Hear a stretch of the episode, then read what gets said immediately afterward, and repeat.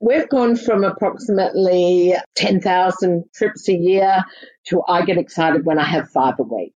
So we have our researchers, our academics going off internationally. We have our undergraduate students who we normally like to go off and have a semester overseas. And then we also have our international students coming in. So you can imagine when we've stopped international travel, it's really hit us and, and quite devastating. Hello and welcome to Navigate, the travel podcast brought to you by World Travel Protection. I'm your host, Roger Cook, and you just heard from Liz Newbury, the travel manager for Queensland University of Technology, on the impact COVID 19 has had on their travel program. We'll hear more from Liz throughout the show as we focus on education and international travel in today's episode. As Liz mentioned, travel is an important part of the university curriculum. Study abroad programs, academic research, and inbound international students all forming part of the university's travel program. Prior to the pandemic, migration data showed that there are over 5.3 million international students studying abroad, uh, which helps to generate over 300 billion to the global economy. With borders opening across the world, we ask the question, will student travel resume? And if so, what will it look like? But before we go there, it's important to understand some of the factors about student travel. How important is international travel to the student? Is it critical for their understanding and education? Or is it just something that universities use to entice students to study their institution? In order to explore this in more detail, we spoke with Dr. Andrea Reid, who is the Global Education Manager for WTP, about her own study on this topic. My PhD research was centered around how we make meaning from experiences and life experiences that don't have a formal curriculum. So I did this research in the context of study abroad.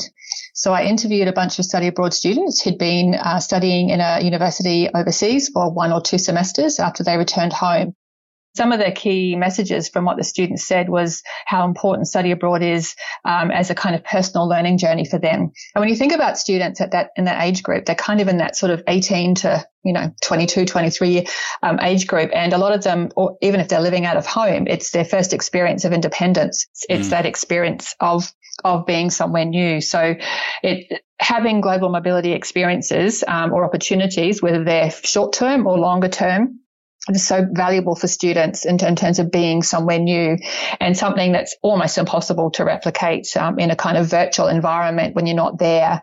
Um, I mean, obviously we've had to do things like that in universities in the last year or so because of the pandemic, but I think anything really replaces that that first-hand experience. Yeah, absolutely. The, first-hand experience uh, is is vital not only for personal growth, of course, but also professionally you know, entering the workforce with practical in-country experience could provide the edge in some circumstances. So how, how important is it for these study abroad programs to return? I think um, offering uh, study abroad and other short-term global mobility experiences, that's a big part of what attracts a lot of students to a particular university. And um, I know there's um, a, a, Bachelor of International Studies at, at UQ where a study abroad is a compulsory part of that program. And of course, you have the students who are studying languages where, you know, being able to immerse yourself in the language while you're studying away for six months is a huge boost to your learning. So, so there's, I guess there's, there's risk there in terms of how you improve or enhance the learning experience experience. But, but for students, yeah, that's what they're looking for in a degree and, and looking for that extra thing. The other important part of study abroad or any kind of global mobility is employability development. I mean, a lot of employers are looking for students who have had a global experience.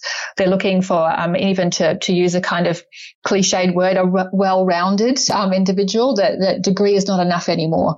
So you have to offer something to an employer beyond just a set of marks on an academic transcript.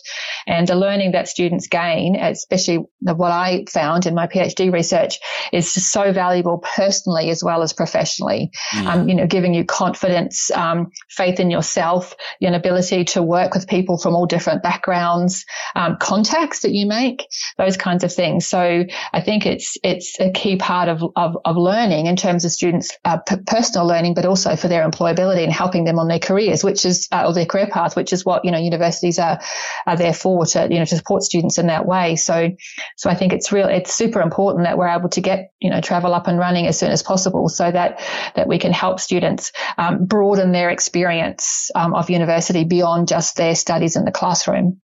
That was Dr. Andrea Reid, the Global Education Manager for World Travel Protection, sharing her insights into study abroad programs and how vital they are for personal and professional growth.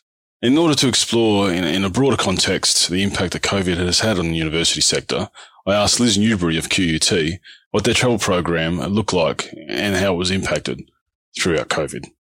We've gone from approximately um, 10,000 trips a year to I get excited when I have five a week. To put that into perspective, um, of my 10,000 trips, probably 75% of those are international. And they, they are very important to us because we have both inbound and outbound international. So we have our researchers, our academics going off internationally. We have our undergraduate students who we normally like to go off and have a semester overseas. And then we also have our international students coming in. So you can imagine when we've stopped international travel. So it's really hit us and, and quite devastating. Uh, it has absolutely been devastating on the sector. You know, as we start to see the vaccine rates increase and when we start to hear the talk of the borders opening, are you seeing a renewed interest from staff and students to get back out there and start travelling again? Most definitely. The, stu- the students would be long gone if we would let them. Um, their parents for the undergraduates might have a bit of a say in that, but our researchers, a lot of them are doing collaborative research with international um, institutions. And while you can do a lot on Teams and a lot on on thing, being face to face, and if they want to work in labs with them, it's really a bit hard. So, yes, we've certainly got appetite. I think it will be different, but I don't think it'll be hugely different. The professional staff travelling will be a different thing, but I think for our academic travel and our student travel, it will bounce back fairly quickly. I'm, I'm interested in your thoughts on what you think might be the biggest changes in this sector going forward with regards to travel. I think moving forward, um, we will be, I think our academics will be keener to do one destination rather than multiple destinations in one trip because I just think it's going to be very difficult. Um, I don't think we're going to see really long trips and I think we're going to see less multiple destinations. The undergraduates, I'm not really sure where they're going to go, but I think they will still want to go to Europe or, or the US and do a semester. I can see our researchers resuming very quickly because they'll have deadlines on their research, they'll need to collaborate. We will see that the decline I see is the Liz Newbury going to London for a conference, the professional staff member. Um, so if you think of a, a, a, a, we will still have our marketing people, we will still have our um, student recruitment officers travelling, we'll still have our researchers travelling, but will we have Liz Newbury going to a conference? Probably not. So I think that's where the difference is going to be until this all settles down. And also, we've got to think that universities have financially been very hit by by COVID um, as with the travel industry as well. So um, it's going to be discretionary spending for, for probably at least 22. With this return to travel, do you, do you think the processes that we had pre pandemic will be maintained, or do you think we'll see a, a shift in, in, in how you know, travelers organise and prepare to go uh, on these trips? So we've all gone from passive approvals back to um, online approvals. We've gone back to having much bigger risk assessments done for things. We're making people declare things before they travel, and that's across the university sector. So it, it's interesting from three years ago where we all threw away everyone having to have a, um, an online approval to just having an email to we're all going back to have you done a risk assessment? Have you got the right entry conditions? Um, very, very different. I'm working now with a panel of our um, health and safety people, with our research areas, with our international DVC on what do we put in place to reopen safely. So we've paused all international travel currently. Um, so what we want to do is what is going to be the best way for us? Now we know today, out of the blue, Qantas have said all their staff have to be vaccinated. So we're going to sit back a little bit and wait and see. And, and we will use World Travel Protection, a lot of this, to give us this intelligence of what do people need to go where and when. We will be treating it much more like a visa.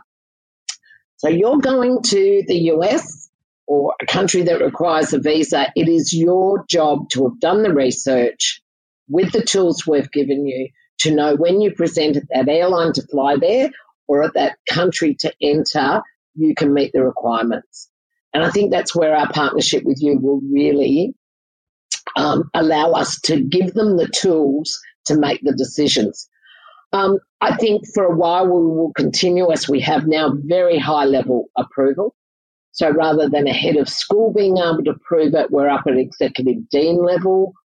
Or for international at the moment, it's going right through to the vice chancellor we're going to be relying on them being able to get accurate updates, changes to, and this is why I think multiple destination trips are going to be difficult, at least in next year. I'm not sure about the year after, but I was just reading an article this morning where people are traveling all around Europe with a, with a vaccination passport and are going in and out of every country. So, you know, hopefully that's where we'll get to. But the big thing for us is they've got to have the knowledge. They've got, to be able to do it before they go. And we're working with our travel management company as well on that.